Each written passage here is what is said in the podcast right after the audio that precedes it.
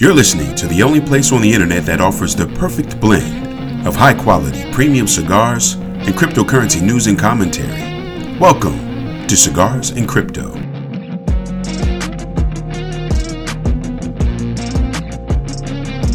Now, here's your host, Invest Noir.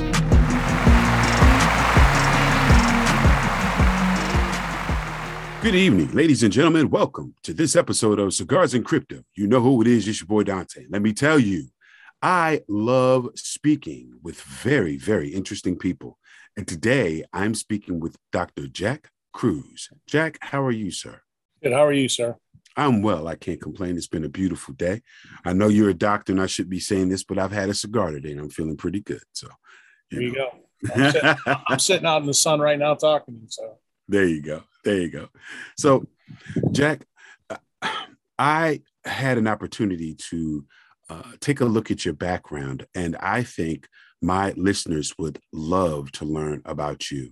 So, let's start with tell me about yourself. Neurosurgeon? Yeah, I'm a, I'm a brain surgeon who um, basically tied to big pharma, allopathic medicine, the idea of centralized medicine. Since you're involved in in the uh, Bitcoin space, you'll understand the difference between uh, centralized and decentralized medicine. And about 16, 17 years ago, um, I decided that I needed to switch my tact up and then build something called uh, decentralized medicine. And, and the way I decided to do that was I thought that the problem in allopathic medicine was that they were that we were all looking under the wrong rock to solve the problems that you know people had uh, in their healthcare, but specifically with some of the disease epidemics that's out there. And um, it was a long, arduous process. Um, so I came to it uh, from that angle, and uh, I started learning about Bitcoin, um, with it also being a man-made uh, decentralized process. Nature is the decentralized process that you know was not man-made. It was created by nature. And basically i started to realize over a period of time as i practiced this new version of medicine which is really called mitochondrial medicine for energy medicine. This will probably resonate with some of your people who are investing in, in bitcoin because they understand proof of work and what work's all about with mining and creating coins. Uh, it, it became very clear to me probably seven eight years ago that health and wealth are fundamentally linked uh, at many different levels. The, the most common level, you know, when I talk to people on the biologic side, is that the number one cause of bankruptcy in the United States is actually medical bankruptcy. And that's unfortunate. Um, but when you actually think about Bitcoin, Bitcoin actually allows you to be shorting, you know, the federal government, the Federal Reserve, for all the policies that have basically stolen time and freedom from us and um, I began to start teach people about uh, Bitcoin specifically. Then I really got interested in teaching physicians about Bitcoin. And the predominant reason for that is when I first started in medicine 35 years ago, only 1% of doctors actually uh, work for hospital system. Today, 98% of doctors are employed. So they basically have to parrot whatever their bosses tell them to do. And, you know, these days with COVID and mandates, you can see that's a real big problem. So physicians who've stayed in this centralized world where CEOs tell you what and what you can do and what you should do, uh, otherwise, you know, they have the paycheck over your head. Bitcoin allows you to have an out card to this type of environment, and it allows docs to really unplug from the insurance-based model or, the, or what I like to call sick care model into the wellness model or uh, pro health model. And uh, it, it frees up physicians to do the things that they were trained to do in medical school and residency, which is actually take care of patients, you know, where there's nobody between the doctor and the patient in terms of their relationship. Uh, and it's been extremely, you know, beneficial for myself. And I think uh, many of the physicians who I've taught how to use Bitcoin in their practice to untether themselves from insurance based medicine have been pretty happy. Now that's interesting. You know, you you said a bunch of things that really resonated with me, and I want to go back a little bit so that we can kind of dig into those pieces. So, how you've been a doctor? Did you say thirty-five years? Correct. Okay. All right. So you've seen the space, the healthcare industry grow from what you described as a fairly decentralized model where I think you said 25% of doctors worked for hospitals and now no, it's it's it's now up to 98%. When I started, it was only at 1%. Oh, 1%. Right, right. See, that that right there really speaks to the desire to break up the the the centralized monopolies um, whether it's uh, in healthcare, whether it's in banking. Um, you need to have those smaller units so that they function more efficiently because it's quite clear if you just look at the federal reserve and the government and their relationship it is just not functioning it's it's just not sustainable and when i think about how that could or does pertain to healthcare you're absolutely right. And I'm, you know, I'm I'm 46, but I do remember the days when doctors actually worked for themselves. I used to have a, a pediatric physician when I was a little boy who talked about uh, how busy he was and how much he worked. And I could never understand why he worked as hard and as long as he did. And what he said to my mom, and I, and I was in the room and I was listening, what he said to my mom was, one day I'm going to sell my practice to someone and they can have their own thing. And it didn't resonate with me then. But now that I'm listening to you describe the current uh, uh, uh model for healthcare, it's scary that, that you're beholden to people who may or may not be doctors well, you got to you got to realize that that pediatric physician that you talked about, probably when you were a little boy, who he was talking about selling his practice to back then was another new physician, you know, out of residency training. That was really what the model in, in medicine was from probably 1910 all the way up. I would say till uh, I'm going to probably put it right to the financial crisis. And then since the financial crisis, uh, big, huge corporations have come in and, and started to buy up primary care groups. Now they're buying up specialty care, and then they're buying up everything. So if you think about, you know, the Federal Reserve, like what they're doing right now, they're they're buying up everything now in, in certain ways just by, you know, printing money. Well, it turns out corporations have been doing the same thing in healthcare. And the problem is, as you buy doctors' practices and buy doctors, uh, you're basically putting someone between them, you know, the, meaning the customer or the patient, between them and their healthcare. In other words, there's there's another layer to the onion between you, the patient, and me, the doctor. And I, I almost hate to tell you this, but patients don't realize how big a deal that is. And it really opens up a lot of people's eyes, really, with COVID two years ago, when they started to see where those problems would be. And, you know, I tell people a really old story, especially in Bitcoin rooms when I'm in Clubhouse. I tell people about Benjamin Rush. Benjamin Rush, most people know him in medicine. He's a pretty famous guy who has a medical school named after him in Chicago, but he was around before the uh, Constitution and the Declaration of Independence was done. And he petitioned Thomas Jefferson to put a law in uh, the Constitution about medical tyranny. And uh, Jefferson thought long and hard about it, and he could not envision at any time in our history that we'd ever face something like that because it just didn't seem real to him. And here we are in 2019, 2020, and we're in the middle of a pandemic, and doctors are being told they're going to be fired if they don't take a vaccine uh, based on a mandate, and, and that mandate is in an executive order. It's not even something that has been proven to be legal or not.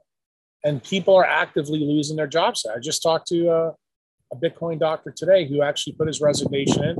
One of my good friends who's a neurologist put uh, his resignation in two weeks ago. I've got a pulmonologist who basically worked for two years taking care of people in Massachusetts who had COVID, and she quit about three and a half weeks ago over the mandate.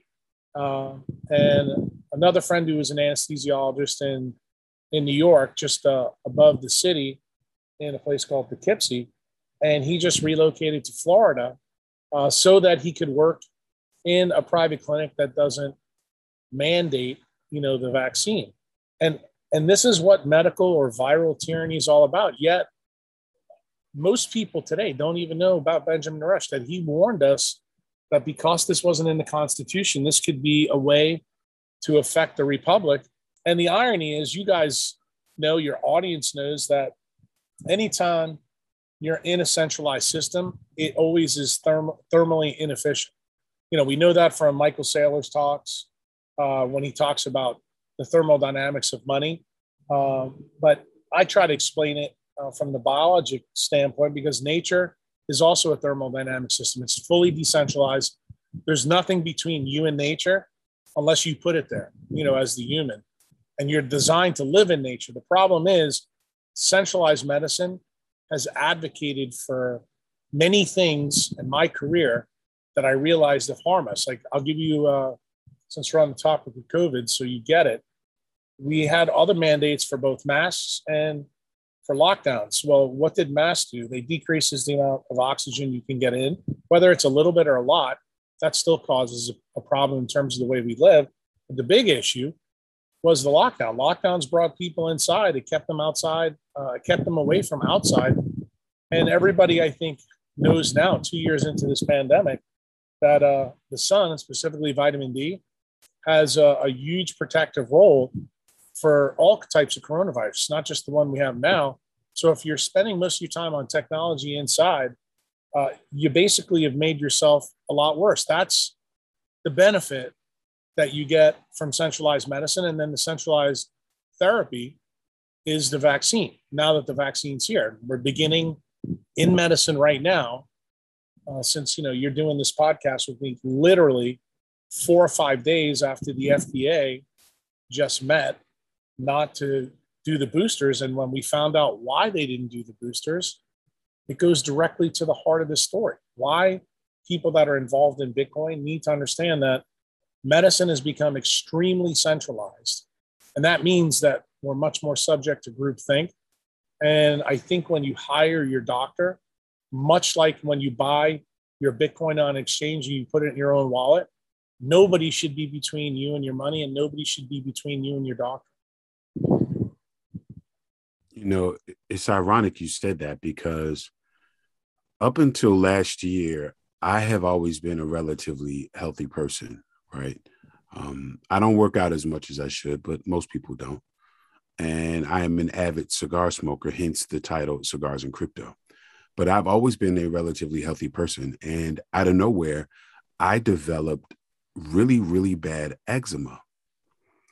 And the very first thing my doctor said to me was keep your skin moisturized and start popping vitamin D. Get outside, walk around. And so to hear you talk about um, being trapped inside on technology and vitamin D deficiency, uh, contributing, being a contributing factor to a lot of the ailments that people are experiencing during COVID, it, it, it just reinforces what I've heard and what I believe uh, about um, the efficacy of lockdowns and how they may not be helping, but may actually be harming people. Yeah, I, th- I think they are. I mean, I, what I've been doing here recently, you know, when I'm in clubhouse rooms, because I'm pretty popular in Bitcoin clubhouse rooms, I explain to people the story that Plato came up with, you know, several thousand years ago about the allegory of the cave.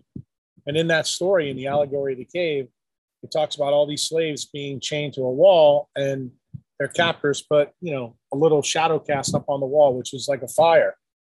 And pretty much everybody who stays in that cave for a really long time becomes to realize that that's what reality is. Reality is living in that cave being chained to the wall.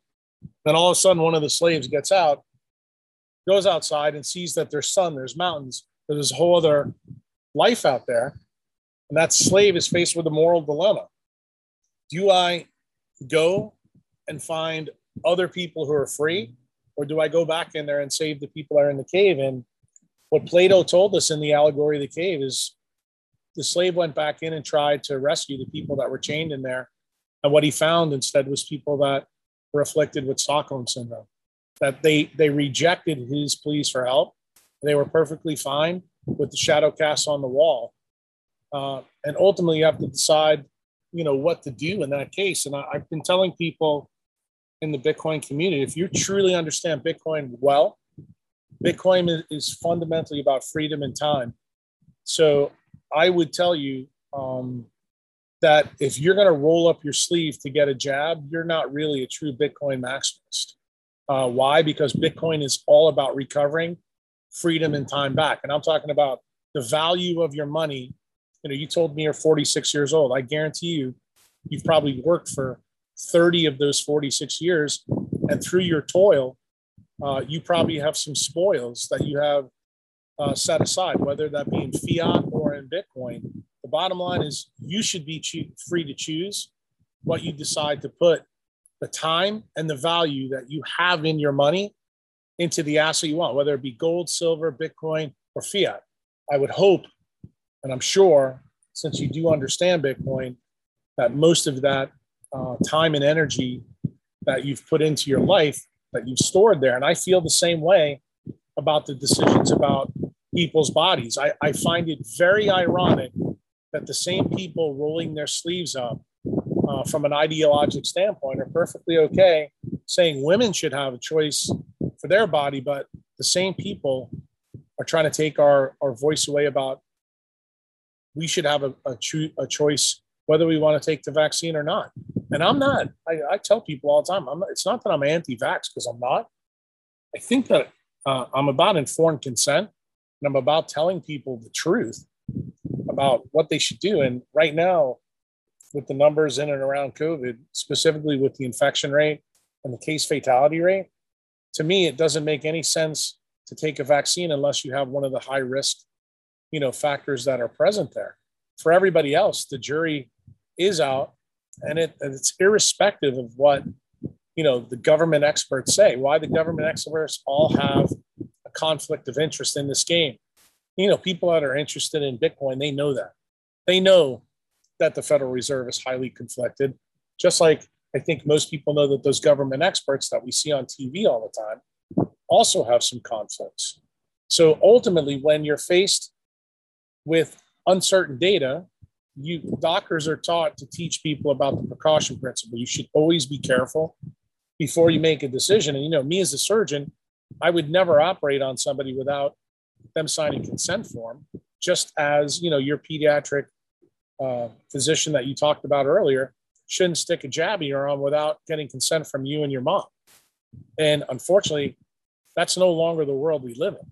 Right now, people are, are being faced with a choice today I'm, my office is being inundated with this right now. That if I don't have some type of exemption or I don't have the card, they are going to take my livelihood away from me.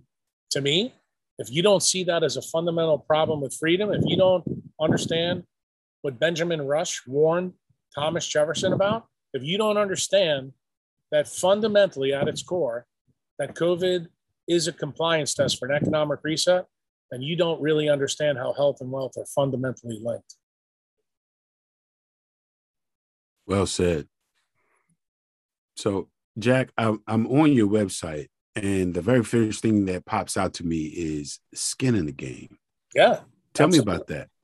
Well, it's it's kind of what we started talking about earlier.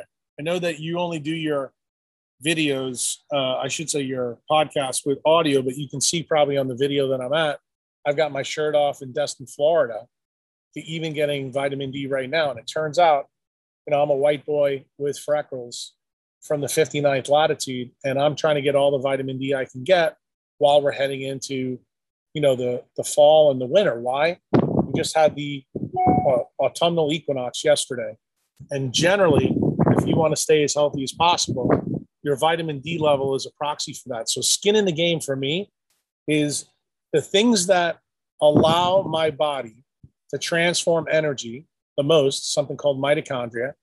Turns out that vitamin D is an important cog in that. Very similar to how I would explain to a Bitcoiner that um, the difficulty adjustment is really important to the algorithm that is as Bitcoin that allows it to be very powerful and work, you know, uh, in opposition of, of Federal Reserve policy. And I think when you explain that to people, then they begin to understand. So buying Bitcoin is like strengthening your immune system from the poor policies of the Federal Reserve and Jerome Powell and Janet Yellen. That is absolutely axiomatic. I don't think I have to convince any Bitcoiner about that.